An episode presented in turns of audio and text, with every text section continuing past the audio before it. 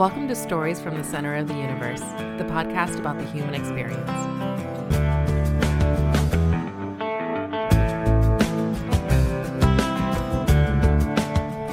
Dr. Richard Sander, welcome to the Center of the Universe. Great to have you here. Glad to be here. This is uh, exciting for me to be here. We uh, connected through Rodney Ashby. Kevin and Rodney know each other. And then, of course, you and Rodney know each other. And uh, I was fortunate enough to get your number, and we chatted, what, a couple weeks ago. And you live in East Tennessee, and here you are in Central Virginia.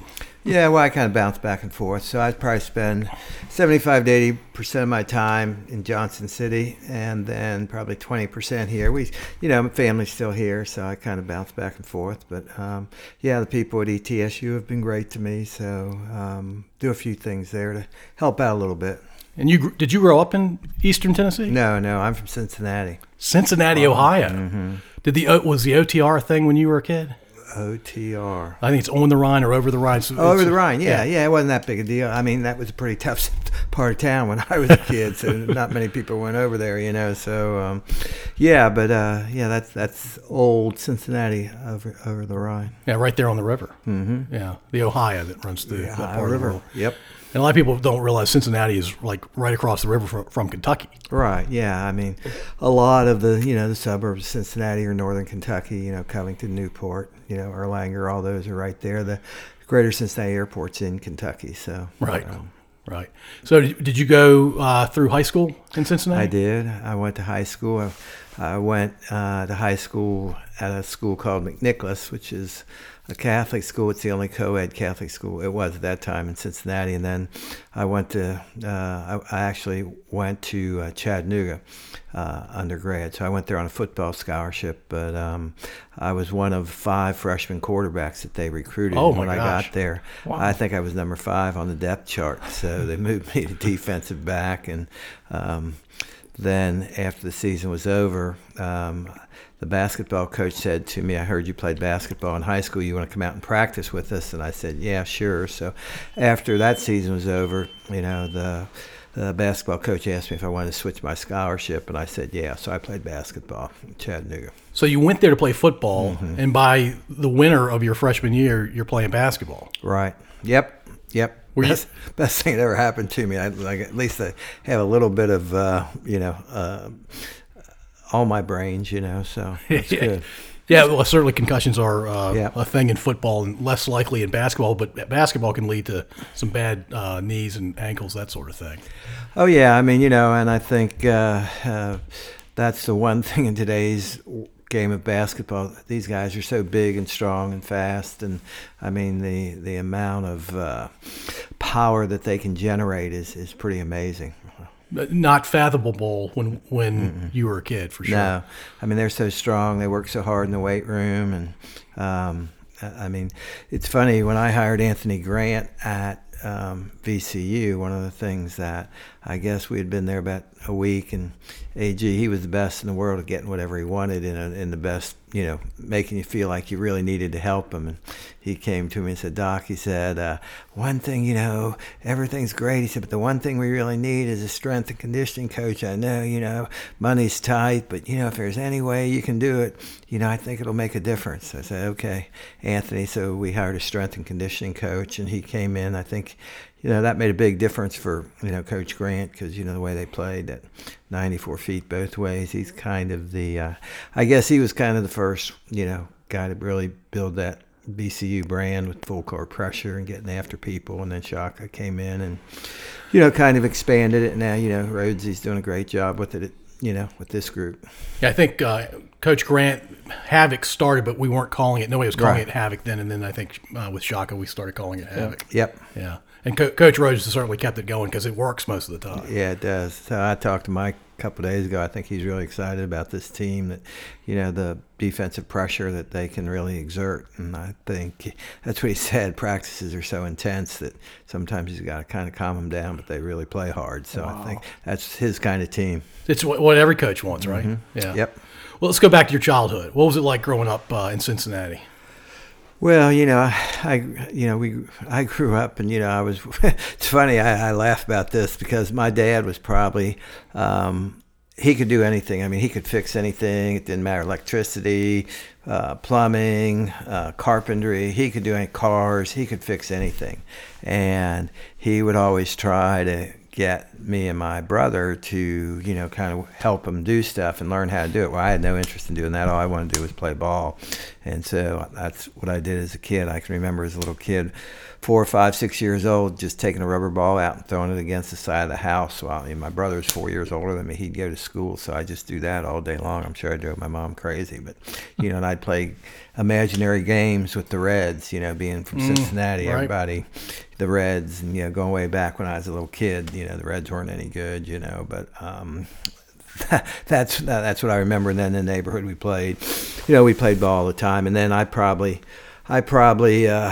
in youth, I probably played the most aggressive youth football program in the country. When I was in the sixth grade, we played in the Cotton Bowl. Mm. And so I think our team was 18 and 0. We allowed one touchdown all year, and you know we'd win about every game. 50 wow. 60 to nothing and uh, i mean we practiced every day i mean it was it was a, a big deal so um, yeah so the growing up and then i guess when i was in the eighth grade i went to like i said i went to catholic school one called guardian angel i think we won basically the state championship in football basketball and baseball um, so you know we were we, we had a big elementary school. The problem was we were the main feeder school for the high school. And then, if you know anything about Cincinnati, GCL. There's a lot of uh, all boys, really strong schools. Elder, St. X, you know, Roger Bacon, LaSalle, Moeller. Um, so when we it didn't translate into the high school, we were okay, but we didn't dominate like we did when we were in you, elementary school. But you were a pretty good athlete, apparently. I mean, if, if you switch from football to basketball in a Division One school that, so what else were you playing? Did you play every sport like yeah, we used to? I mean, yeah, and, and you know, I played baseball. I played baseball from a little kid on, you know. So, um, yeah, I played baseball in high school, played American Legion. So, yeah, I mean, I, I, don't know that I was a great athlete. I, you know, I was pretty good at just about everything, you know, because it, it was my main focus. You know, that's what I did. I, I played, you know, and um, you know, I, for, you know, I, I, was always put in a position. You know, in, in, football, I played quarterback, and baseball, I played shortstop, and basketball, I was point guard. So, you know, that kind of that's what Leadership, I did. Yeah, yeah. You're basically you're almost the quarterback in every uh, sport. Every sport.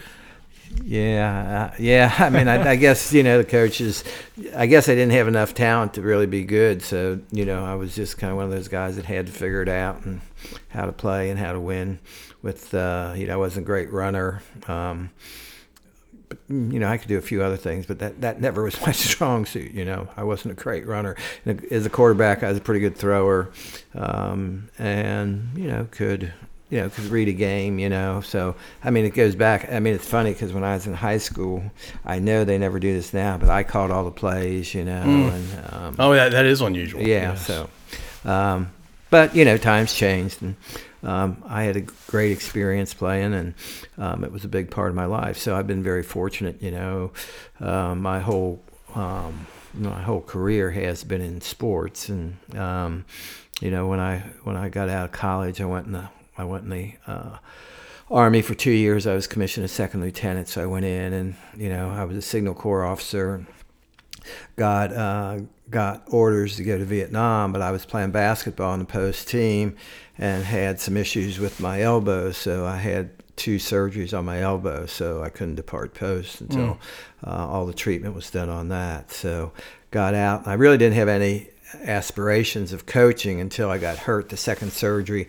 They basically said you can't play the rest of the year. So they said, okay, will you be the coach of the post team? So I did. And once I started coaching, you know, that kind of got in my blood. That's what I wanted to do. So the first time you coached was uh, at an army post. Mm-hmm. Yep. Yeah, that's that's. Uh, I don't think that's typical. No, I don't think so.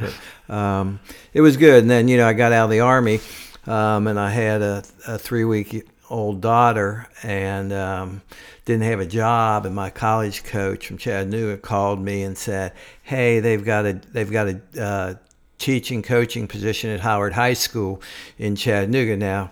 Uh, you guys aren't familiar with Howard High School, but Howard High School is an all-black school in you know in the um, projects in Chattanooga. So if you ever saw the movie or the TV show The White Shadow, mm-hmm. that was I was the original White Shadow. I was the only white teacher oh, wow. in the whole school, and there were no white students. So coached basketball. So that was pretty cool. That's awesome. That sounds amazing. Actually, yeah, it was it was great, great experience. You know, a lot of great kids, a lot of great people I met there, and then the next year I had a chance to go back to Chattanooga, U- University of Tennessee Chattanooga, coach for a year. Did that, and then um, got a job teaching and coaching um, at Anderson High School in Cincinnati. So um, one of the biggest high schools in, in city. So I, well, I think I was 25, and it's a pretty big job for 25 yeah, yeah, yeah, it was. You know, fortunately, fortunately, I had a lot of lucky things happen to me in my life. But fortunately, my high school coach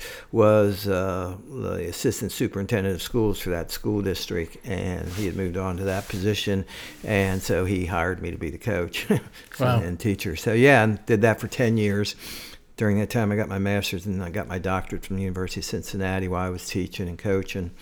And then I had an opportunity to go to Memphis State to help help build a you know the an athletic fundraising program for for Memphis. That was great. I was there about four and a half years. We went to the Final Four in '85. That was pretty cool. I traveled with football and basketball teams, did radio with them, um, and then in '86 I was got the job here VCU and you know was here for what 20 21 years whatever it was. And uh, really had a chance to see you know VCU grow into you know what it is today you know when I got there in 86 it was uh, not what it is today, no question. No. Let, us go back to uh, high school. Was there a fourth sport you could play, or really you just had one one sport per season? Yeah, yeah, pretty much just one sport. I couldn't have done any of the other ones either. you know, I can, um, I guess some some people could probably run, do track, or something like that. I couldn't have done that. So those were probably the three sports which I could play. Which did you enjoy the most in high school? Oh boy. Um, I mean, I kind of just enjoyed whatever season it was. You know, I, um, it's kind of funny I think I was perceived always as a as a better football player and baseball player, and kind of a, um, you know, kind of a, a piece of the puzzle for basketball. You know, I don't think I was ever perceived as a in high school. I mean, I, was, you know, I started and probably averaged 16 points a game, but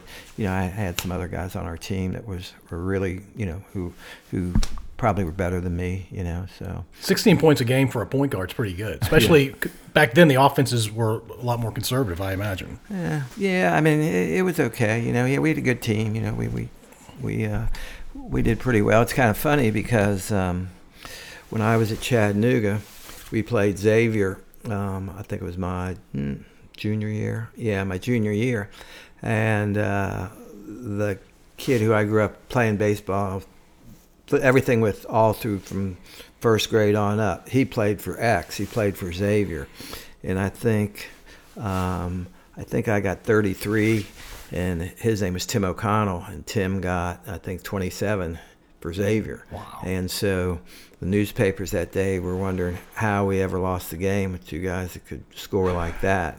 Problem was, I think probably we were guys who were guarding were probably doing about the same thing, you know. So, so, but yeah, that was that was kind of a neat experience. That's really neat. You play point guard at Chattanooga? I did. Okay. That's really cool. All right, so I, I have to go back. I'm, a, I'm an Army uh, vet. Okay. And why did you go into uh, the Army after college? Well, you know, I, I graduated in 1968, and so that was at the very, you know, pinnacle of Vietnam. So my dad just really pushed me to take ROTC mm-hmm. because to go in as an officer, and um, you know, so I uh, you know, I listened to what he said, you know, so I did. I got out, you know, I got out, uh, I graduated in 68 and went in the Army in August of 68. So from 68 to 70, that was a pretty, you know, uh, Vietnam was going on pretty strong at that mm-hmm. point, and so we got orders. And I think we had gotten married. Uh, we got married December 28th, and I think the uh, next week I got orders to go to Vietnam. Now, you know, I didn't go because my the, you know, surgeries on my arm, but um, you know that was that was a very difficult time, you know. And you look back, and you know, being in a uh, you know soldier at that time, being in the army or the, or, or the military at that time, you weren't exact. Today, you know, people say we thank you for your service. Right. They didn't say that then. I can tell They said that. a lot of other things. Yeah, so. they did. You know, so that was a pretty tough time. Um, but you know, we persevered, got through there, and you know, it it was. Uh, I mean, I learned a lot from being in the service. It, it, it was a wonderful experience for me. Yeah. All right. So let's talk about VCU. You you are best known to Kevin and me as a, the VCU athletic director. Uh, before you started talking to VCU about potentially working there, Mm-hmm. did you know anything about the school? Nothing. Although I, I say nothing. I didn't know very much about it. But our basketball coach at Memphis was a guy named Dana Kirk. And Dana had been the coach at VCU. And so he talked to me, told me a little bit about it, you know, but that's about all I knew about it. Um, really didn't know too much. I knew it was in Richmond. I knew they had had some success with. Um, you know, with Calvin Duncan and Rolando Lamb and those guys, I think, you know, a couple years. Um, and, and I think actually we, when I was at Memphis, we actually played VCU. They came over and it was, uh, it was a good game. I think Memphis, I we beat them, but, you know, we were the number three or four team in the country. So, or two maybe. I don't know what we were, but. Uh, Keith Lee, Keith part of Lee. those Keith teams. Lee, William Bedford, Andre Turner, Yeah. Doom Haynes, Yeah. Vincent Couple Askew. Yeah. Really, really good players. Uh-huh. Yeah. So, uh, what was the process like to interview and, and be selected for the yeah. role? Um, well, you know, it, it, I just applied. You know, I just applied for the job, and uh, somehow or another, I guess probably what what helped me more than anything was that Memphis State was so good in basketball, and VCU aspired to, you know, have a national brand as a basketball program, and then you know with JD Barnett, they had had some, you know, had some pretty nice success. So I think that probably helped me, got me in the door, and then, you know, President Ackell, Ed Ackell was president of VCU at that time, and we just kind of connected, and um, I think, you know, I had the type of uh, personality and um, drive and vision that you know Dr. Ackell was looking for, and um, it was uh, it's amazing. Um, VCU was so under resourced at the time when I got the job. I mean, literally, they had no resources, they had no facilities, they had very little going for them, um, except, you know, they had a pretty good basketball team a couple years before I got here. When I got here, the program wasn't particularly good. Um, I say that. Uh, first year they it wasn't great. Second year, I think uh, maybe we had uh, Phil Stinnie and Chris Cheeks and Vince Wilson, John Thompson. So that team was pretty good. But then those guys kind of finished, and you know things started to slide a little bit. That's when uh, we had a player die in practice. Um, Oh gosh. a young man named Michael Brown. So I'll never forget. It was New Year's Day, and got a call that um, one of the players um, was in the hospital. He had passed out at practice, so I rushed down to MCV, and uh, he was he was dead, um, dropped dead from you know cardiac arrhythmia. And so, you know, Coach Pollio, Mike Pollio was the coach at that time, and you know, Mike, uh, I think it really bothered him. Um, it was a tough, tough situation. So Mike kind of stepped down. He just wanted to get out of coaching, and that's when I hired Sonny. So um, I thought we needed. Um, Coach Pollio was kind of a yeller screamer, kind of a guy that yeah, I don't think people really you know connected to very very well, and I thought we needed somebody that people could really um, really connect with and would enjoy and had some personality and stuff. And Sonny had been at Auburn, and I think he just kind of got tired of, you know, the football issues at Auburn. And so um, when I talked to him, it kind of came down. this is kind of funny. I take credit for um, a couple people's careers. Um, so the job actually came down between Sonny and, and Bob Huggins. And so um, and I and I like Hugs a lot. I mean, really, really good guy, you know, and um, but you know, really intense, you know, very, very intense guy. And I thought after Pollio, you know, we the people didn't really connect with Coach Pollio very well. I just didn't know if it made any sense to bring in another really intense yeller screamer, you know, um, Yeah. guy. So Sonny was not like that. Sonny was a personality. Everybody liked Guy. So that's what we did, you know. Um, so that was I, every time I see Huggins, I tell him, "Hey, you know, yeah, give me part of your paycheck now. You're making a zillion dollars." You know, I kind of because I think Hugs got like the Cincinnati job like a month later, so Right. for him. Yeah, Yeah, well, I mean, it probably would have worked out for uh, yeah. Oh, sure. Hugs either way. I'm Yeah. guessing. Yeah. So uh, VCU was known for basketball and Mm-hmm. not known for, for much else athletically. Right. What other programs were you really focused on or interested in and uh, developing? Well, you know, when I got here, you know, VCU baseball was like a like a circus because we didn't have they didn't have a facility to play in.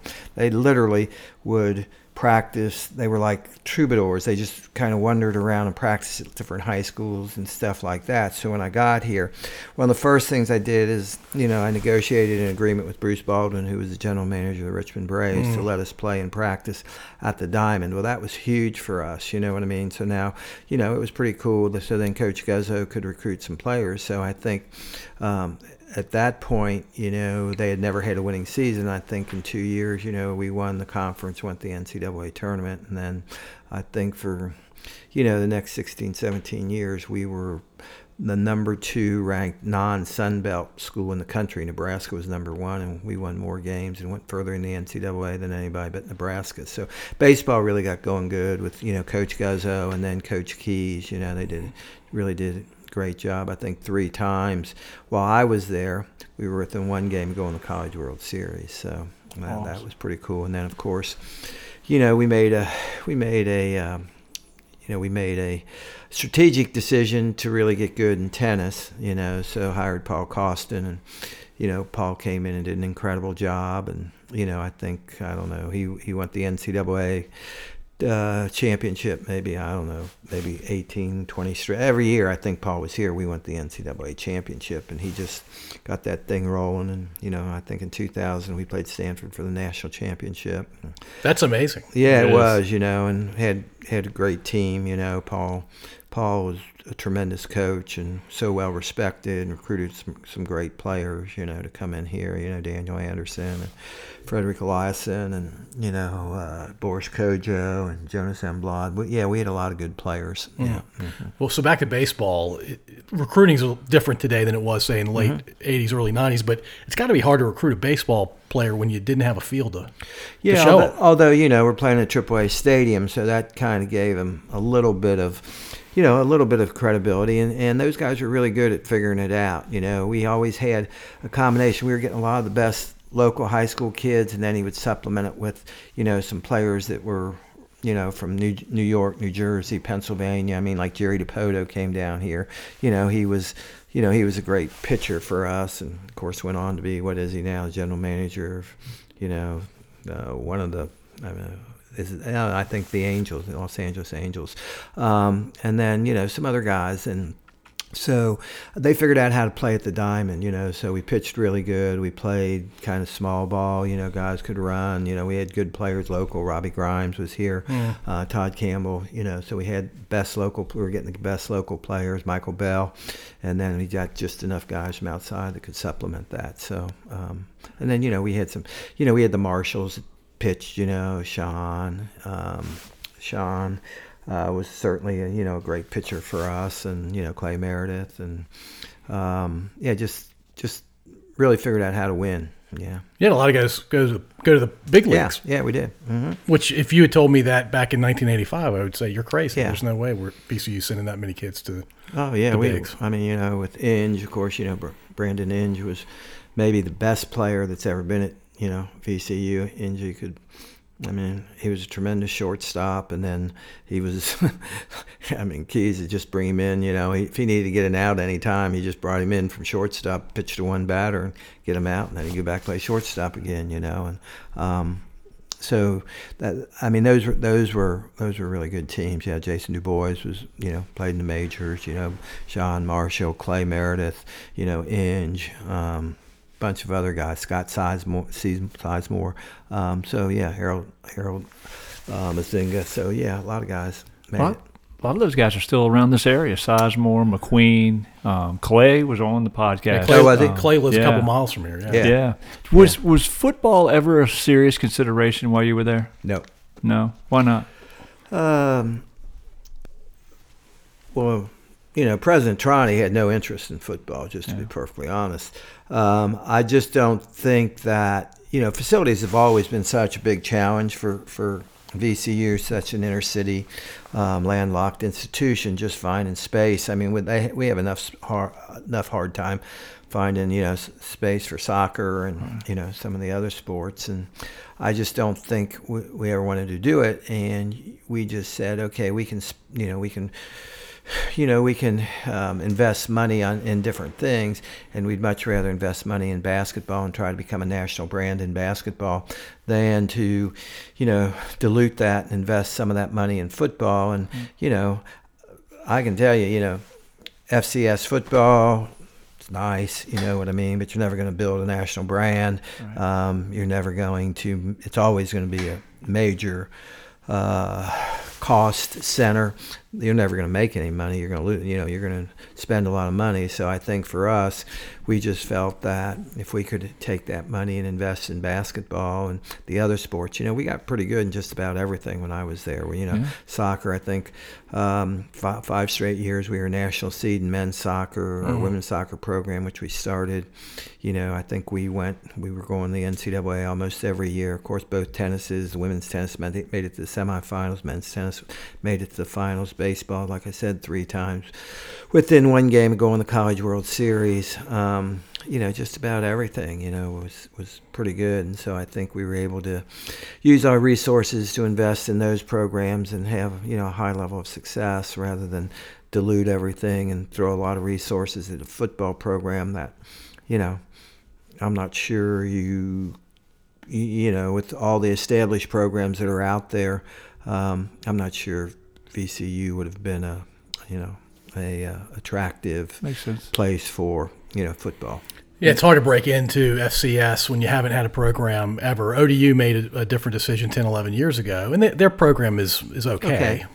I mean, yeah, I mean, there's, I can tell you their budget's about 48 million, and uh, I don't know what VCU's is, but it's probably uh, Well, maybe so- 25 million or something like that, which is a lot for a non-football playing school. But you know, it's it's half, and you know those those programs are very expensive. I mean, you can say what you want; they're very very expensive. You can't generate enough money to pay for your football program unless you're a you know Power Five guy. You know, a per, perennial top 20 team. Yeah, I mean, you know, it's just like JMU. I mean, JMU, JMU's budget is bigger than uh, Old Dominion's, and so figure that one out there, an FCS program, and Old Dominion's an FBS program. So They built quite a program down there. yeah, Yeah, I, I've mean. I mean, they spent a lot of money to build it. Good Yeah. for them. That's what they wanted to invest in. You know, it's Yeah. been good for them. Yeah. What was your relationship uh, like with uh, the community, with Richmond generally? Oh, you know, good. I think Because you were here 20 years. There, there must have been there, something Yeah. about Richmond that made you stay so long. Yeah, I mean, I, I I mean, you know, I, I, I love Richmond. You know, I think, um, you know, it was an opportunity to come here and do something. I mean, like I said, when I got here, um, there were some pretty major challenges, facility wise, budget wise. You know, building a tradition. I mean, you know, VCU, I think its history, I forget what year it was, 76, 77, when it actually, you know, came into being, you know, a merger between Richmond Professional Institute and Medical College of Virginia. Um, and so, you know, there was no tradition, you know, there were no resources. There really wasn't. Um, it, it was an opportunity to really build something. And, you know, I think VCU kind of became what we wanted to become was kind of the, um, you know, the uh, athletic program for Central Virginia. You know, of course, U of R, you know, Chuck Boone, who was the AD there, we're good friends. We're, we're you know, and um, but they're completely different than us. You know, so I thought we could appeal to a lot more uh, wider. Um, uh, segment of the population. I think you know that's where we are. You know, I think that's where VCU is now. I mean, I think all you got to do is the, you know, the the attendance at the basketball games, and I think tells you, you know, it's uh, people people care about you know VCU and VCU basketball. Yeah, a, a lot of people forget that uh, VCU was MCV plus RPI, Right. And and you become the AD nine years after that merger. Mm-hmm. Uh, So a lot of the attraction for you over time, especially I imagine, is you got to build something special. Yeah, I mean that that was really the thing, you know. And I, you know, to be honest, you know, I had chances to to leave, you know, at different jobs, different opportunities, and kind of turned them down because it seemed like there was always something that was important that was going on that we were making a big, big move forward. You know, whether it was building the Siegel Center, or changing conferences, or you know, a lot of different things. You know, um, it just seemed like you know that's where I I wanted to be. That was my you know that was my uh, passion. It was my vision to build what we did, and so I feel pretty good about it. Yeah. And I imagine most of the uh, games you went to and, and, watched in person, as many as you could, the home games. Yeah, I mean, I went to all the home games, of course. You know, tried to get uh, tried to get to some of the away games. You know, it's tough when you're running an athletic program to be on the road too much, and so. Um, but yeah, I think I probably saw every every home game over 20 years, unless I was at the NCAA convention. I think that was probably the only time I'd miss a game. Um, but yeah, I saw a lot of games, saw a lot of great games, some really cool stuff going on. You know, some interesting stuff, interesting things that happened that you know you probably wouldn't ever think would happen, but they did. Um, I remember one year early on when I was here, we were playing Jacksonville at the Coliseum, and the game was going to be on regional cable. At that time, the regional cable was Home Team Sports, and um, the the folks down at the Coliseum they wanted to do this. They wanted to really show the Coliseum in, in a uh, in a very positive manner. So they got out and they waxed the floor. The only problem was they used the wrong wax, and you know nobody could stand up on the floor. So we had the game was like, you know, it was it was unbelievable. You know, people couldn't stand up, so we had to cancel the game. It's really hard to play a basketball game when you can't get your footing. Yeah, yeah, we had a waxed out game. We may be the only school in the country that had a waxed out game, but yeah, that that was uh, that was funny, you know. And um, we used to play at the old Coliseum, and you know they'd have ice under the floors. Oh yeah. Old Sonny was always complaining about his feet being so cold. I told him, "You're just too old, Sonny. You can, it's about your circulation. It's not about the ice on the floor." You know. Yeah. Well, the Coliseum had ice because they had a bunch of semi-pro hockey oh, teams yeah. coming mm-hmm. through here. The Rifles, like the four, Robins, and the, yeah, the Renegades. The Renegades. They, they all had to start with R. Apparently. Yeah, apparently. Yeah. That's funny. So Sonny didn't like the ice underneath mm. the basketball floor. nope. Uh, tell us about some of your fondest memories as it relates to uh, athletic events, different games. Yeah, yeah. Well, you know, um, I guess one of my my all time one of my all time favorite things about VCU athletics was, I guess, I forget what year it was, ninety or ninety one. Um, our baseball team had a great year. We were in the Metro we were in the Metro uh, conference, and we were the tournament was in Louisville. We go up to play up there, and we lose the first two games. You know, we get sent home. So the guys come home, and we're sitting in the office like a day and a half later, and we get this call from. I think it was uh, Texas Arlington or somebody, and they say, "Hey, um, we need your roster, your baseball roster." We go, "What do you need our baseball roster for?" Say, "We were in the same regional with you guys. We want and we're going, what? You know, all our guys had left and gone back because we didn't think we were going to get in. Well, we get in the NCAA tournament. We had a couple players. We had a pitcher named Melvin Hornsby who we never found. He was up in the mountains of West Virginia fishing, so we never got a hold of him. But guys are flying into Austin, Texas from Myrtle Beach and all over the place.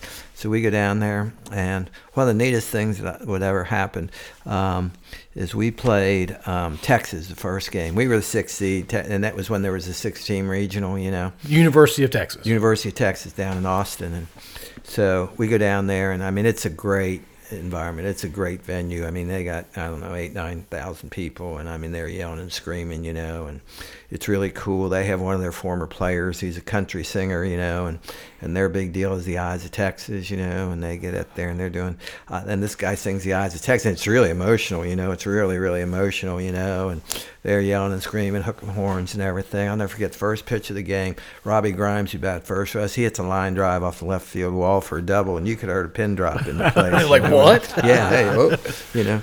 And then so we um, we wind up losing to Texas two to nothing, mm. and then you know so but it's you know it's double elimination. So we come back, and I I forget who we played. I don't want to get this wrong, but it's something like we played we played. Uh, um, Louisiana Lafayette the next game. We beat them.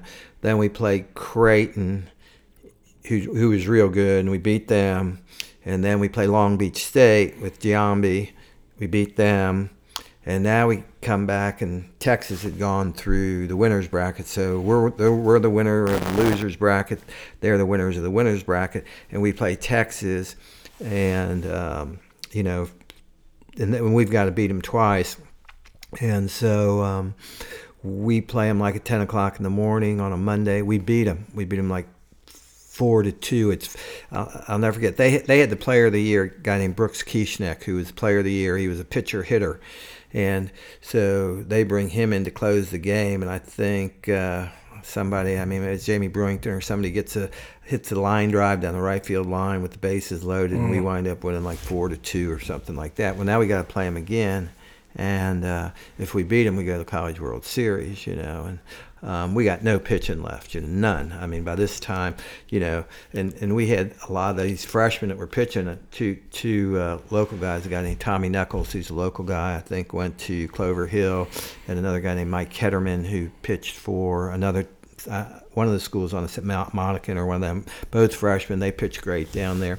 So we bring back. We had one really good pitcher, guy named Matt Williams, who was really good. Matt he pitched first game. We lose two to nothing to Texas, and he comes back and he's pitching on two days rest, and uh, we're winning like in like the sixth inning. We're winning like uh, I don't know four to two or something. They got the bases loaded and one out, and uh, guy hits a ground ball kind of between shortstop and second base, and Todd Campbell was our shortstop. And he had had an error in like in 35 games or mm. something like that. It's a perfect double play ball, and the ball kind of hits his the tip of his glove, goes out in the right center. All mm. three runs score, and we get beat like.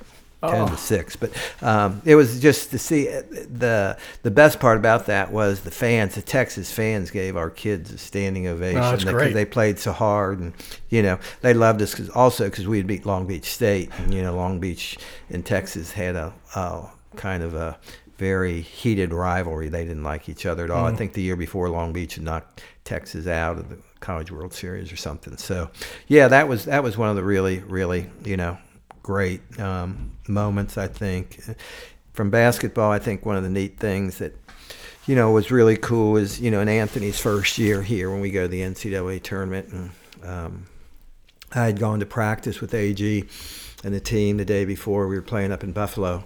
And um, they're going through the practice. At the end of practice, Anthony tells them how the game's going to go. He said, "Well, you know, we're going to go out there. You know, it's going to be, you know, it's going to be great. You know, we're going to play hard and everything. And you know, Duke's a really good team. And he said, you know, we'll hang in there, we'll hang in there. He said, but don't be surprised, you know, if you get down 10 or 12 in the second half. He said, you know, it's going to be okay. He said, you know, they're going to get tired. Our pressure will eventually wear on them. They'll start missing. They'll start missing free throws. And at the end, if we can make a couple plays at the end, we're going to win the game. And, you know, sure enough, that's exactly what happened. you know, Maynor hits a little 12, 15 footer, you know, at, at the end. But, you know, it was just unbelievable. You know, you just go, wow, he told him exactly what was going to happen, and that's exactly what happened. I, I think besides the Final Four year that happened in 2011, uh, that's that probably was the biggest game VCU had ever been in. Yeah, I think so. You know, Yeah. it was so cool, national attention. You know, and um, yeah, and, and I mean that that was amazing because you know we we, I mean um, I can't think of the kid's name. We had a, a decent sized center who. Uh, wasn't that big, but had broken his nose in, in in the game before, and he couldn't really play. I mean, we were down to hardly any players at all. You know, we had no inside game. You know, um, uh, so yeah, it, it was uh, it was a heck of a game. You know, of course we had Maynor and B. A. Walker and Jesse Pellot-Rosa. Those guys kind of carried that team. Were you? Were you? Did you get to go to the Louisville game with Sweet Chuck? Uh, I, I was Went off. not. I was not there. I was actually, I was going to the NCAA convention, and I was on a plane. And when I landed, uh, I think it was the convention was in Dallas, and I think when I landed, I got to TV and saw the end of it. You know what I mean? With you know Rodney going off, and of course Kendrick had a pretty good game too. well, you know, so um, yeah, I mean that was that. But I mean, I think Kendrick got you know 32, and Rodney got like 24, and Yep. 12 or 13 or something like that, playing against you know all those McDonald's All Americans. That was pretty cool. Well, especially considering that Rodney uh, played 15 minutes of high school basketball. Right? Yeah. I mean, he was a walk on, just came in, you know, and um, worked hard, and you know, yeah, Rodney. I'll never forget. We were play, we were playing Long Beach State, and uh, I, th- I think this is Rodney's maybe sophomore junior year when he wasn't playing much, and and Long Beach State was kept coached by uh, Seth Greenberg, and so they come in and they were supposed to be pretty good, and uh, we go out there and we just we just throttle them. We beat them. I mean, Kendrick's dunking on people right and left. Kenny Harris is, you know, making shots. Ty- Tyrone McCoy, uh, uh, you know, Sherron Mills. I mean, that, that was a good team. So at the end of the game, um, you know, kind of mop up time. Rodney goes to try to dunk one. Of course, you know, he wasn't, he wasn't, nobody ever confused him for Kendrick. So he goes to dunk it and kind of misses it, kind of grabs the rim and catches it's coming off and puts it back in. And I'll never forget, I've never seen anybody go crazy like Seth Greenberg went crazy on that one. So, and the funny thing is, then we beat him like on a Saturday and we throttled him, beat him by, I don't know, a bunch. And then Monday night they go. They play Kansas, number one team in the, in the country, out in, out at Allen at Fieldhouse, and beat them Yeah, by upset 'em. ten. Yeah, I remember uh, that. Uh-huh. So that was uh, those were those were those were fun. Yeah, Yeah, the Maynor game I would have to be in your top five, I would imagine. yeah, it, it was. You know, it was. You know, and then there were some other games. You know, um, in uh, what year was it? Maybe it was. It was uh, probably the year after Kendrick and those guys were gone when Bernard Hopkins. Does anybody remember Bernard? He was a great player. We're playing. We're we are going to play. We're supposed to play Xavier. Um, you know, it was like the they were supposed to come here to, to Richmond. It was the back end of a of a two game series. We had played them in Cincinnati the year before, and so. Um, we, I, think this is the year. I don't know what year it was. We're supposed to play we're supposed to play Xavier, and and a guy named Jeff Fogelson's the AD at, at Xavier. He calls me and says, "Hey Dick, we need a favor. We have an opportunity to play play Notre Dame on national TV, you know, in Chicago." Uh, on CBS, he said, "Can you please let us out of the game? We'll come next year, um, but this is really big for us." And he said, "We'll pay you guys whatever you know, whatever cost you have, and you know, make it worth your while."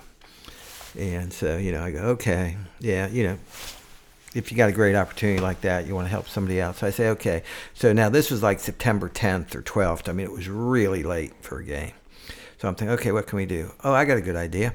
We'll play Virginia Union. You know, so call over there. and We, we call Right across the yeah, highway. hey, right across the road. And you know, hey, we'll play a game. We'll because you know Union had always wanted to play. You know what I mean?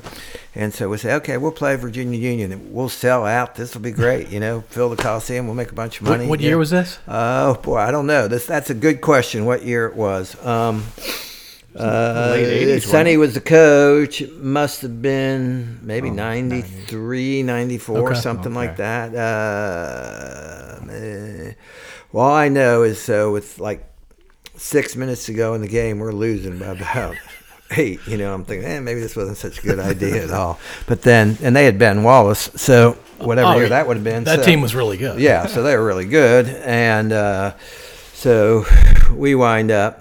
You know, Ben was not a great free throw shooter. He misses some free throws down the stretch. We wind up winning by four or six or something Th- like thank that. goodness, 'cause they were Division goodness. two. Yeah, they were Division two. You know, and say, okay, you know, PC. Okay, well, we we did our we did the right thing. We gave Virginia Union a chance to play us. You know, now And we will not do that again Right. anytime although although in the in years once we got in the Siegel Center, we actually did play Union, you know, an exhibition game, and uh, uh, almost every year, and you know, we'd sell it out. It was a big deal for us. It was a big deal for them. It Oh, didn't yeah. mean anything, you know what I mean? And I think a couple of years. I mean, I think maybe one of Jeff's years we actually lost to him, and then wound up, you know, maybe the year we went to the NCAA with Jeff, you know. So, um, you know, and I think everybody realized, you know, Union could beat a lot of people. Yes. So what is it about Richmond College basketball? Because U of R's had good teams in the past. VCU's had a really strong program for a long time, uh, your Mm-hmm. entire tenure plus uh, some time after and before. Um, and then VUU has been a Division two stalwart. What, Yeah. what do you think it is about Richmond and basketball?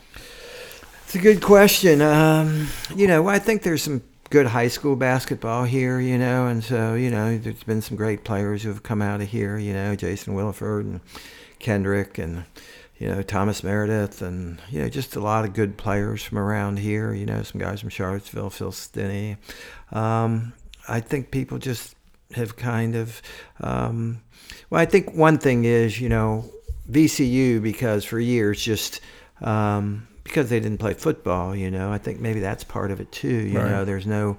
Um, it's a pretty big city not to have an FBS Mm-hmm. program here. You know, some people go to Mm. Charlottesville, some people go to Tech, but you know, there's not. You know, so basketball has kind of become the focus, and I think the rivalries between U of R and VCU go back, and you know, so I think people really enjoy it. Plus, the high schools are good. I think they're well coached, and you know, the AAU programs. You know, Tony Squires had a really good AAU program here, so I think it's just kind of built, you know, and then uh, I think as you know we got pretty good, as U of R got pretty good, you know, I think it just kind of um, just kind of continued to build and build and build. And, you know, the rivalries with Old Dominion and.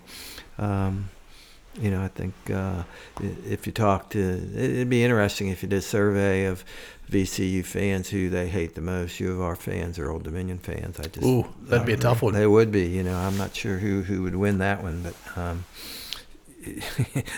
there's no love lost between No. going either way on that. Although U of R, you know, I think the games are rivalry, but I don't think there's any. You know, I think Animosity. that's what it is. I don't Yeah. think so. The, like I say, the universities are so different. Where VCU and ODU are pretty similar. You know? Right. Um, so I think people forget how close we were to having a VCU Richmond basketball game to see who goes to the Final 4 Mm-hmm. That close, and it was spinning. and Don't get me wrong, VCU beating Kansas Mm. is probably one of the highlights of my VCU fandom. That's the biggest game in VCU history, any sport. Yeah, it was crazy. oh crazy. yeah, yeah, But- yeah, it but really was. still, uh, this close, Richmond against VCU, and the city was going crazy. Oh yeah, Yeah. yeah. That was that was quite a time. Quite Yeah. a time. Yeah. Who would ever figure the odds against that are pretty small. But Yeah, crazy. Uh, by the way, I think when people think of Richmond, they, they know the history of sports in Richmond. It's a basketball town. Yeah. There's Yes. no question. yeah, about that. yep. Cool. Uh, proudest moment, your tenure at VCU? Uh, my proudest moment. Huh. Uh, that's a good question. Proudest moment. Um, I think probably you know the day we opened the Siegel Center. I think the Siegel C- Center was transformational for the university, for the for the uh, for the whole uh, VCU constituent base. I think it was the one thing that really gave them pride in the in the institution. I think it gave us the opportunity to do so many things besides just you know play basketball, um, to um, reach out to the community. You know, we we um, were able to negotiate the deal with the Virginia High School League, where you know all the state tournaments, uh, or you know the state finals basketball would come here, uh, cheerleading would come here. I think volleyball would come here. So it gave us an opportunity to really um, not only play in a really you know exciting tight venue that you know we could recruit to but i think it did so much for the community and for the brand the whole vcu brand and the image of vcu so i think we opened that building because there were so many challenges that, that we had to overcome to get to that point it was pretty amazing. So to open that building because i knew it just wasn't a one-time deal. I knew it was transformational over you know however long what it is today. I mean i, I guess the building's no, yeah, it's over 20 years old, isn't it? So, Yeah, wow. Um, wow. Um, but yeah, I think that was probably it. And then, you know, the coolest thing is, you know, we played Louisville that opening game, and I don't know, we were down 22 or 24 at half and came back and won, you know, Mm. um, beating Denny Crum and, you know, those guys. So that Yeah. was, um, I, I think that was probably maybe it, you know, opening the building and, you know, um, but knowing how that was going to really change the whole um, image, the whole brand of, of VCU. I think, like I said, I think it was transformational, just even from the standpoint of changing the campus, because where we built it, and you know, the way things had grown in in between, you know, kind of the periphery of the campus and where the Siegel Center was. And so yeah, and like I said, there were a lot of problems and challenges that we overcame that people never even knew about. Um, so yeah, that was that was uh, probably my proudest moment. Uh, go, overcoming those challenges made it even more worthwhile, yeah, I it did. imagine. it did. But certainly connecting with the community in, in a deep way that uh, maybe you guys had never achieved before the Siegel Center. Yeah, I, I, I think uh, there's no question we'd have those graduations from, you know, schools from, you know, from Chesterfield County and, and Henrico County. I mean, people would say, well, I've never been to, on VCU's campus, you know what I mean? So I think it just opened so many doors and opportunities. We could bring you know things in. We brought in robotics competitions Mm-hmm. and uh, different things where you know people would never have come to VCU. And I think it, and, and I think the other thing, it really gave us a sense us the constituent base of VCU, you know, a real sense of pride. You know, it was something that, was their own, that was really nice. It was really well done, and I think that gave them a really good feeling about that. Because you know, I, I mean, when I got here, I'll just be honest. I always thought that a lot of the VCU folks kind of had a very, uh, um for lack of a better term, uh, limited self-image. You know what I mean? They kind of felt you know, like second class citizens compared to UVA or William and Mary or U of R or even Tech, you know. So I think this was something that the people could really kind of stick their chest out and say, man, we got something really good here. And unfortunately, we were able to, you know, build that into a terrific home court advantage. And, you know, uh, I think it's as good a home court advantage as anywhere in the country. Well, the irony about the second class citizen, MCV was considered even back in the 70s to be a fantastic Mm-hmm. medical school, and it, and it maintains that reputation today. It actually goes by VCU now, Right. Mm-hmm. which means the VCU brand is even stronger. But RPI was a fantastic art school, Right. And so, but it's a weird merger of an art school and a medical school. Mm-hmm. Right. But now you have VCU, which is a full fledged. You can learn anything at VCU, and the brand is powerful these days. It is, and I mean there was a lot of work done to build that brand and the relationship because when I first got here to VCU, there wasn't a good connection or good feeling between MCV and, and you know the academic campus, um, and you know MCV um, really fought the.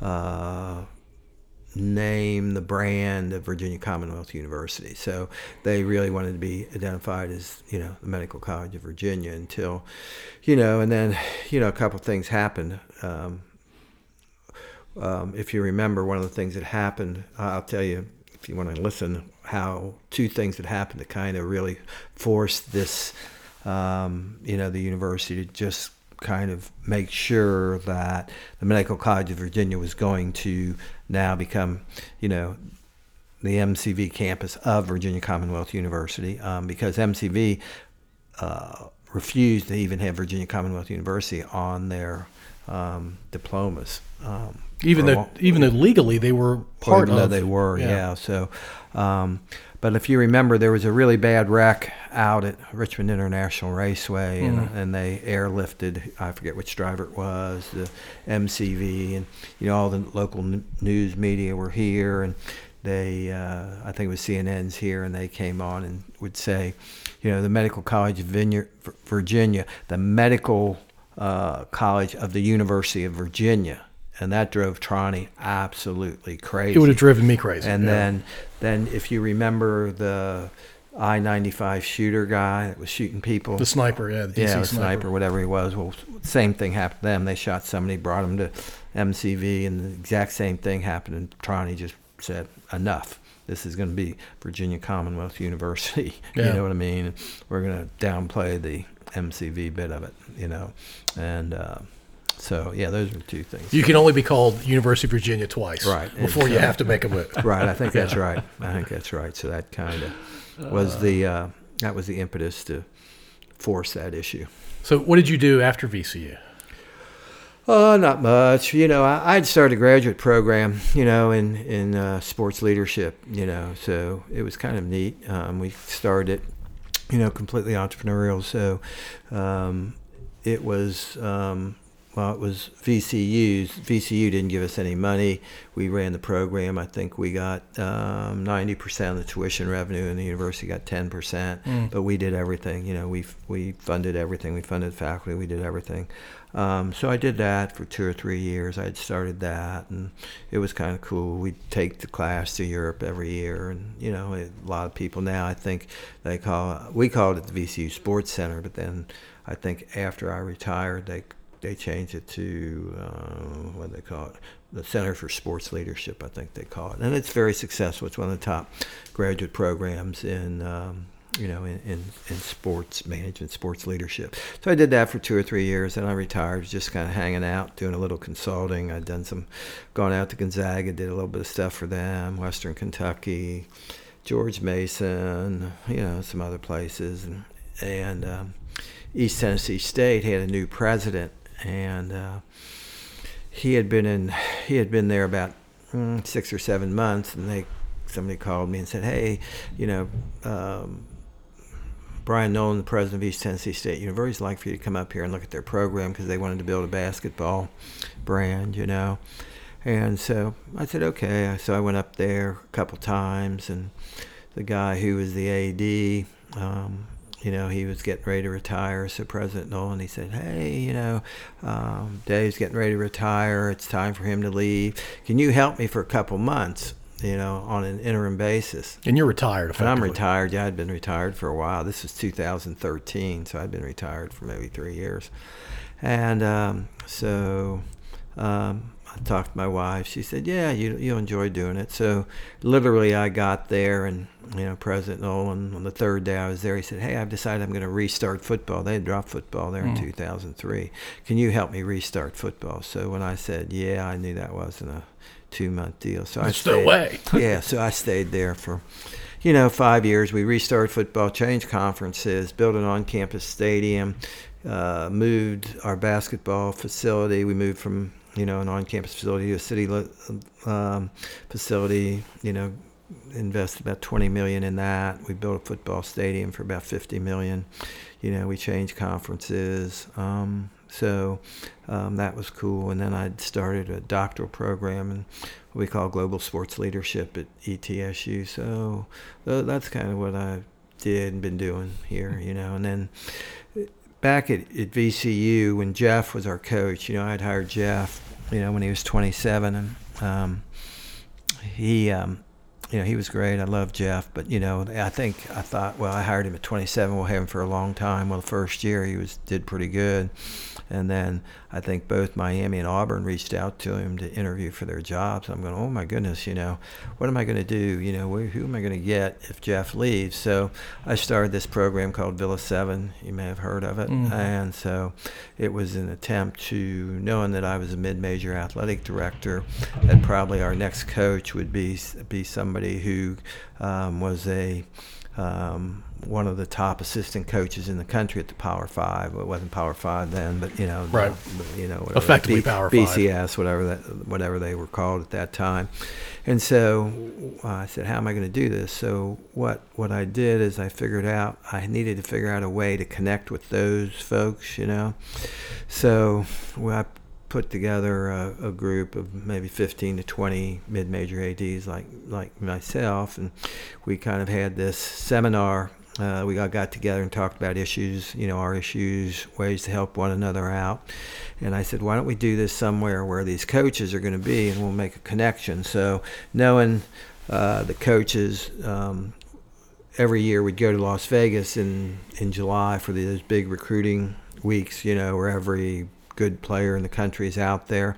So I said, why don't we have this seminar, this get together of these ADs? We'll get together out there and then I'll host a reception for these top 30 coaches and that's what we'll do. We'll get these ADs. So we probably had 15 ADs. We probably had 30 of those coaches come, and so we had like a two-hour deal, and they kind of interacted and engaged. And during that time, I forget a couple of them said to me, "Hey Doc, that was really great. Um, do you think you know we could do something maybe with some programming and stuff?" So the next year we I think we actually went to Charlotte and had like 20 coaches and 15 ADs and had panels. We had Morgan Wootten there. We had Bob Beaudine. We had, you know, five or six ADs. It, it was pretty cool. So that's kind of how it started. So did that for, for quite a while. Then when I retired, you know, it kind of fell apart. Um, and then maybe four years ago, one of the guys in my doctoral program, a guy named Lyle Wolf, who now is an assistant at Texas A&M, said, "Hey Doc, why don't we restart Villa Seven? I'll do all the work. You just tell me what to do." So I said, "Well, that sounds like a pretty good deal. So we'll do it." So we did. We started, and the funny part is, Villa Seven. Somebody had copyrighted the name Villa Seven, who had nothing to do with it. Ah. You know what I mean? So we had to change to Top Connect, but that's okay. I mean, that's what we're doing now. We've had programs this last year. We probably have had, you know, 250 coaches and administrators go through it. So it's it's pretty cool. You know, we have a strong connection. Um, but yeah, it, it's it's been good. It's been really really good. So that's what I've been doing, just kind of hanging out. And then I do special projects for the, for President Noland. I stepped down as AD there maybe 2017 or 18. You know, I hired, I, I I had to make a change in basketball up there. Hired Steve Forbes, you know, and Forbes he came in and did a great job for us. You know, I think uh, what he two years ago, I think we were 30 and four, and you know, um, had a really really strong team. Beat LSU on the road, lost to Kansas by three out in Lawrence, and Mm. you know, so that team was really good. And that was the team that, you know, we had already gone through the Southern Conference Championship, won that. I think we won that.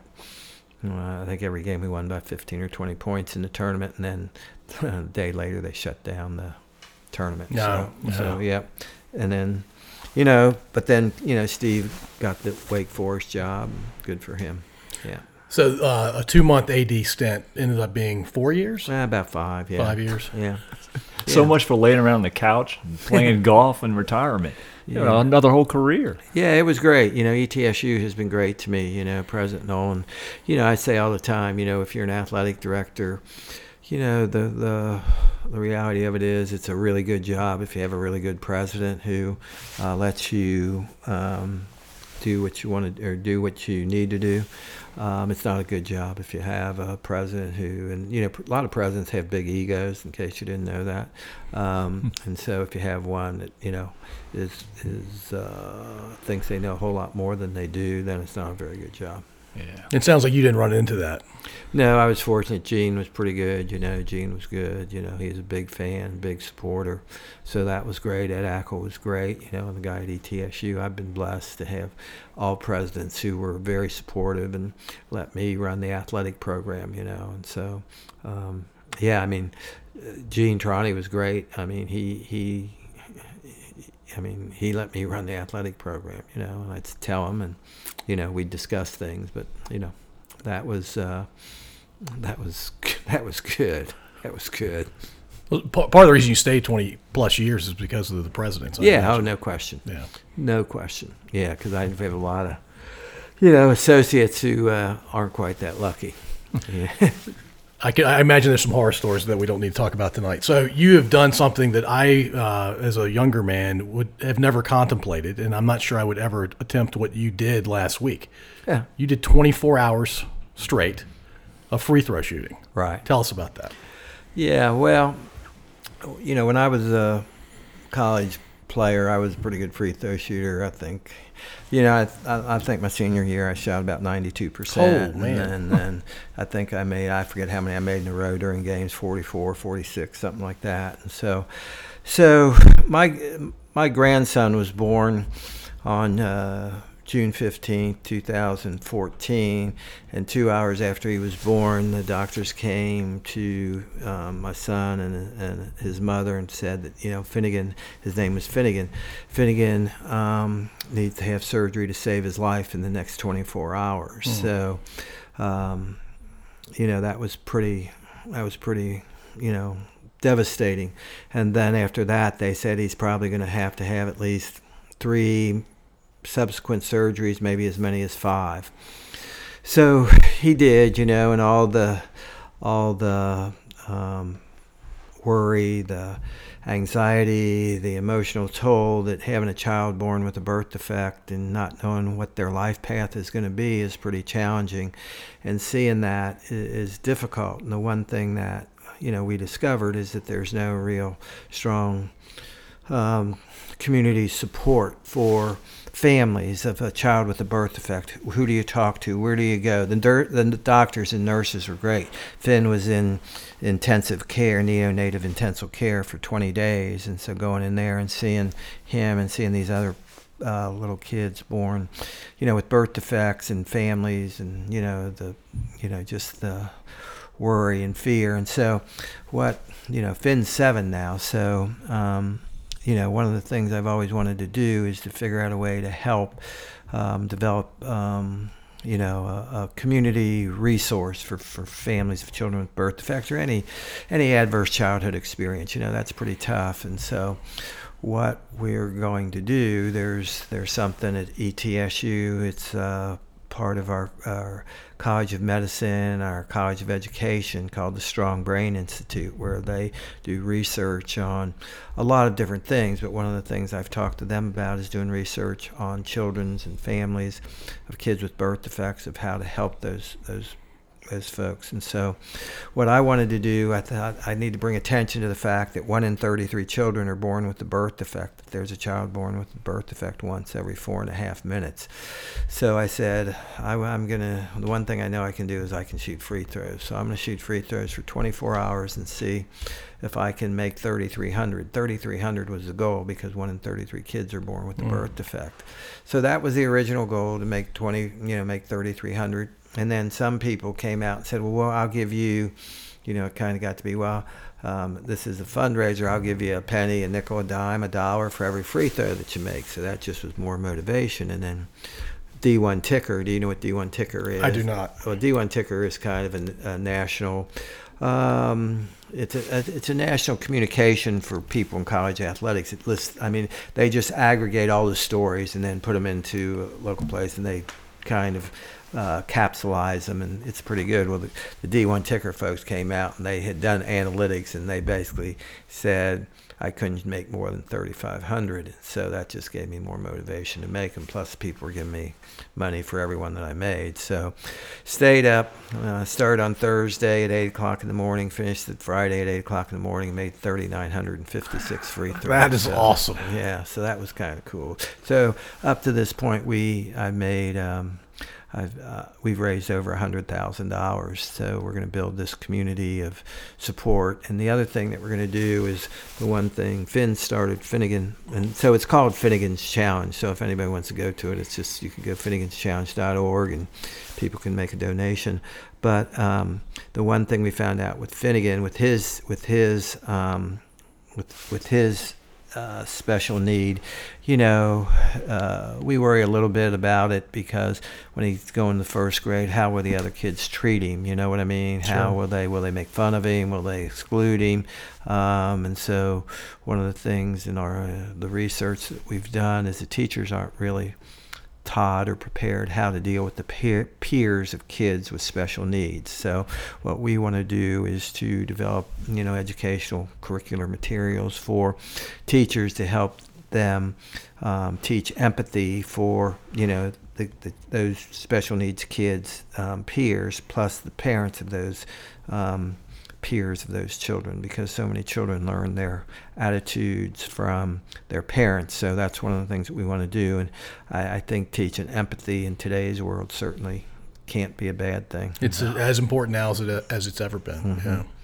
So that's what you know. So that's what I've done here in the last, you know, last week I did it. You know, it was uh, it was pretty uh, interesting. I didn't know, uh, you know, I thought I could do it, and then you know, and I had leading up to it, you know, I had you know, I had worked at it a little bit. You know, I had kind of a thought. I had shot as many as 800 free throws, you know, in a hour and a half period, and I thought I could keep shooting them, but I wasn't totally sure. So, um, but it worked out great. We had kind of a neat, neat deal. We, you know, for a half hour, 45 minutes, we stopped and uh, had a celebrity free throw shooting competition. You know, celebrities. We had you know Phil Fulmer and and uh, Mike Smith, who had coached the Atlanta Falcons, and Mike Hulbert, who was a PGA Tour pro. We had a young man named Carson Peters, who was on The Voice, and mm. just a neat, neat young man. Um, you know, we had the president shoot, you know, city manager, and I can't even think of who else, but it, it was fun, you know, and uh, awesome. Um, brought a lot of attention to, to what we were trying to do. Were there celebrities there at 2 a.m. on Friday? No, no, no, not many people were there. Um, it's kind of funny. I could have made more. Uh, if I had to do over again, I think I think I could probably make mm, maybe four or five hundred more um, because the t- local TV station wanted to do an interview at six o'clock in the morning. You know, as they come on at six, so they wanted to do an interview and then do another one at six thirty, one at quarter of seven. So I didn't start shooting until eight. So I had to go over to the building, you know, at six to do that. And so while they were there, you know, if there's a basketball there in this gym, I'm going to shoot it. You know what I mean? So I probably made 150 free throws from six to eight that didn't even count. Oh, and, wow. and then So you were over four thousand. yeah, I probably was. Yeah, and then from 11:30 to about three, you know, my kid said, "You need to rest. You need to rest." Um, and so I said, "Okay." I'll, I'll, then there's a hotel right across the street, so I went over there and kind of rested for, you know, like two and a half hours and three, maybe three hours. And somebody was supposed to come back. Uh, we're coming back at 3:30 in the morning. Well, the person that was supposed to come back and open the door to the building fell asleep and they didn't get calling them and security eventually let us in at 4.15 so i lost 45 minutes of shooting free throws so and i was really shooting good after i rested a little bit so um, yeah Was anybody keeping track of the misses? Yeah we well, I, I shot 4914 so whatever that it's a little over 80% 81% about That's amazing. That Yeah. is. Yeah, uh, is. I mean the the most I may, uh, you know, I wanted. I was a little disappointed. I wanted to see how many I could make in a row at any time. You know what I mean? And the most I ever made in a row was 36 in a row. So that was kind of disappointing to me. I was hoping because and one day when I was practicing, you know, just trying to. You know, I'd shoot like three, four, five hundred a day. Not every day, but you know, two or three times a week. You know, one day I made I think seventy nine in a row. So um, I was I thought I could make you know more than that in a row, but uh, yeah, I was pretty disappointed in that. I, I have to ask, what is your uh, free throw routine? Because you you do the same thing. Well, no, I don't. You know what I mean? It- really? When, when I was when I was playing, I did. In this, I didn't. I mean, this was just getting it up. I mean, Okay. it was kind of funny because you know I'm trying to shoot them pretty quick. So um, if if I was playing, you know, I'd dribble it, you know, twice, and I'd do some things, and make sure my feet are in perfect position. With this, I didn't do that. I mean, I, a lot of times I just catch it and shoot it, you know. And it was funny. Sometimes I just catch it and shoot it, and it was just, you know, I could hit eight or nine or ten in a row real quick, boom, boom, boom. And then if I'd miss a couple, then I'd kind of start, a, you know, really kind of refocus on on a routine and do what I did to get started again. But once I get started, it was like, just go, you know. Right. Um, but yeah, it, it was uh, it was interesting. Did you have you ever shared this free throw skill of yours at VCU practices over the years? No, no, No? no, no, no, no. Free throw shooting is you know it's so mental. You know, um, For sure. I mean a lot of coaches don't even practice it. You know what I mean? This is amazing. They're so worried about you know the the mental piece of shooting free throws. You know, like Kendrick Warren was an awful free throw. I mean, you guys remember Kendrick? I don't. I, don't for I remember him as a player. I don't remember his free throw shooting. Yeah, well, he was a horrible free throw. Yes, he, he shot. was. He shot a little over fifty percent, I think. But he could go in and practice. He could.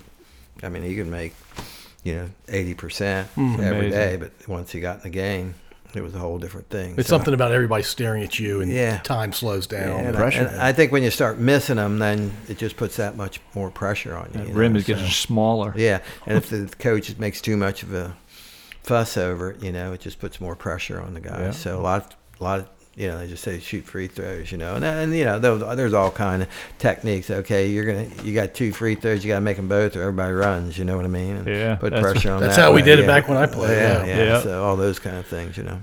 Uh, tell us about your family. Okay, yeah, my family. You know, I, I have two two uh, two kids. My daughter Leslie is um, she's dean of students at Bon Secours College of, of of Nursing, and Jimmy, my son, he um, he now is pretty much focused totally on you know what we're doing to raise money for um, Finnegan's Challenge. So Jim Jim was a played at Godwin. He played baseball at Godwin. He went to Duke, played baseball there. Got an MBA from Arizona State. So he uh, he's worked for Arm Software for a number of years, and now is kind of doing this, going out on his own. So um, that's what that's what he did. And then you know, of course, Jim has two children. Finnegan, who has kind of been the poster child for for Finnegan's uh, challenge. You know, uh, he's seven, and then his sister is Fontaine. She's five. It was kind of cool up there as we're trying to raise money. Finnegan and Fontaine, they both wanted to uh, do artwork, so they sold their artwork there at uh, ETSU. They made $143 selling artwork. That's, So- that's better than uh, lemonade stand. yeah, that's right. So they awesome. did they did pretty good for that, you know. And uh, then uh, my daughter has a son, Jack. He's 16. He goes to Glen Allen. He plays football at Glen Allen. So uh, Okay. yeah. So doing good. Good. Awesome. Good kid.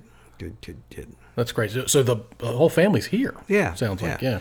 Yeah. So yeah, my wife's here. She kind of we wander back and forth to Johnson City. And, um, yeah, it, it's good. Very cool. Yeah. All right, Kevin has a three or four part question that Sure. he, he tends to end each podcast episode. Yeah, just get a little insight into you. So uh, Jimmy Fallon is sick tonight, and uh, you, Dr. Sander, have to take over the show. So you get to pick a male guest, a female guest, a musical group, and a comedian to, to fill out your show tonight. And this could be anyone. It, it could be dead or alive. It could be you going for big ratings. It could be just you being that's just personally who I want to have on my show. Um, but male guest, female guest, music group, comedian. Well, uh, male guest. Um, well, you know, somebody who I think is entertaining, who I like a lot. You know, I I get uh, Charles Barkley on because I, I I love Charles. You're you going know. for ratings. Yeah, I love Charles. You know, he's he's good. You know, he he's actually kind of helped us a little bit with Finnegan's Challenge. He actually texted me today and said, "Hey," he said, uh, "I needed to have information about Finnegan's Challenge. I'm doing my podcast today. I want to talk about it." So that's cool. I love Charles. You know, Charles used to come up here a lot with Sonny. You know, because they were close and. You know, Charles is a wonderful person. You know, I, I tell this story all the time that when we, we, used to do a golf tournament called, you know, Charles Barkley Invitational or Celebrity, or I forget what we called it, but he'd come up and we'd bring a bunch of, you know, so-called celebrities with him. But one time we had a, um, we had a, afterwards we'd have like a small live auction type thing, three items. One of, one of the times it was, uh, it was LASIK surgery, you know, so, um, we were doing the LASIK surgery, and my wife, she was going to buy this LASIK surgery for our son-in-law, Justin, and so it was like a thousand, twelve hundred, fifteen hundred, and uh, Charles, we're at the at the dais, sit, kind of sitting up on the dais, and Charles says to me, said, "Does does Mary need that surgery?" And I said, "No, she's buying that for Justin, our son-in-law." And another guy bids fifteen or seventeen hundred and Charles goes five thousand. You know what I mean? And so he uh, just kind of wanted to do that for you know for uh, Mary. So I mean, I think that kind of tells you what kind of person he is. Yes. He's really really good guy. So I think he'd be funny, enjoyable. You know, I'd, I'd enjoy talking to him. So um, that would that's somebody um, I, I I'd like. You know, will a woman. Um, boy, that's that's a hard one for me. A woman. Um, uh, and just because of the world I'm in, you know, who I who I like, and I think she's really got a lot going for her. Of course, once again, this is a basketball related thing. Is Debbie Antonelli? Uh, I love Debbie. She's a great woman. She does some really good things. I actually have to admit, I kind of copied the 24 hours shooting free throws from her. She she does something where she'll make 100 free throws an hour for 20 straight hour 24 straight hours to um, to uh, um, you know to, to raise money and awareness for Special Olympics. So um, she's really she's very knowledgeable about basketball really good good person. So that that's who I would do as a woman I, I think she somebody that could really um, really be a, an entertaining and you know do some good stuff. Um, comedian. Uh, comedian. I guess uh, I don't even know if he's alive. Rodney Dangerfield. I think Rodney Dangerfield's Great. pretty pretty funny. He's, he's no longer no with res- us, but he's hilarious. Yeah, he is. Gets no respect. You know what I mean? So, so I I, I, I, I think you know um, certainly um, he's. Uh, he, he's somebody who I think is pretty funny. Um, and then what was the the music, Music group? group, yeah. Well, you know, I'm kind of an old guy, so I would probably say uh, um, Journey. You know, Oh, uh, yeah. yeah, Journey. I kind of think they're pretty cool. You know what I mean? And, I agree. yeah, so I'd love to see those guys. It's a good show. Yeah. It's a great show. Yeah. I'd check it out for sure. Absolutely. well, awesome. Dr. Sander, thank you so much for joining us here on Centers, uh, Stories from the Center of the Universe. And and uh, I really do appreciate you taking the time to drive over here and, and do this with us. Oh, I enjoyed it. You know, I'm sure. I don't know if anybody cares about what you know, I got to say, but There are a lot. Of, there are a lot of people in VCU land that uh, definitely care about what you what we talked about today. Yes, sir. Well, uh, you know, I was really blessed. You know, had the opportunity to come to VCU and kind of build something from the ground up and feel good about it. You know, and, uh, had some incredibly good coaches. You know, I was very blessed. You know, with guys like Paul Kostin, Paul Keyes, and Tim O'Sullivan, and Denise Schulte Brown, and um, you know Beth Cunningham, and I'm sure I'm forgetting some of the folks that you know I coached with. Matt Ball did a great job for us in golf, and Eva Bard in women's tennis, and you know. Um, you know, just just folks that were really, really. Julian Spooner did an incredible job.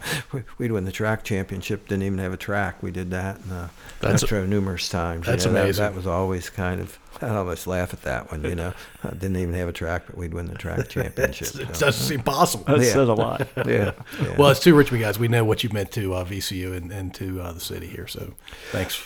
well, for all you know, that. thanks for, for giving me a chance to share, you know, some memories. Yeah, it was good times. Awesome. Thanks. Thanks. Thank you for listening. If you enjoy this episode, please subscribe to wherever you listen to podcasts. We'd also really appreciate if you'd rate and review us. You can find us at scodupodcast.com.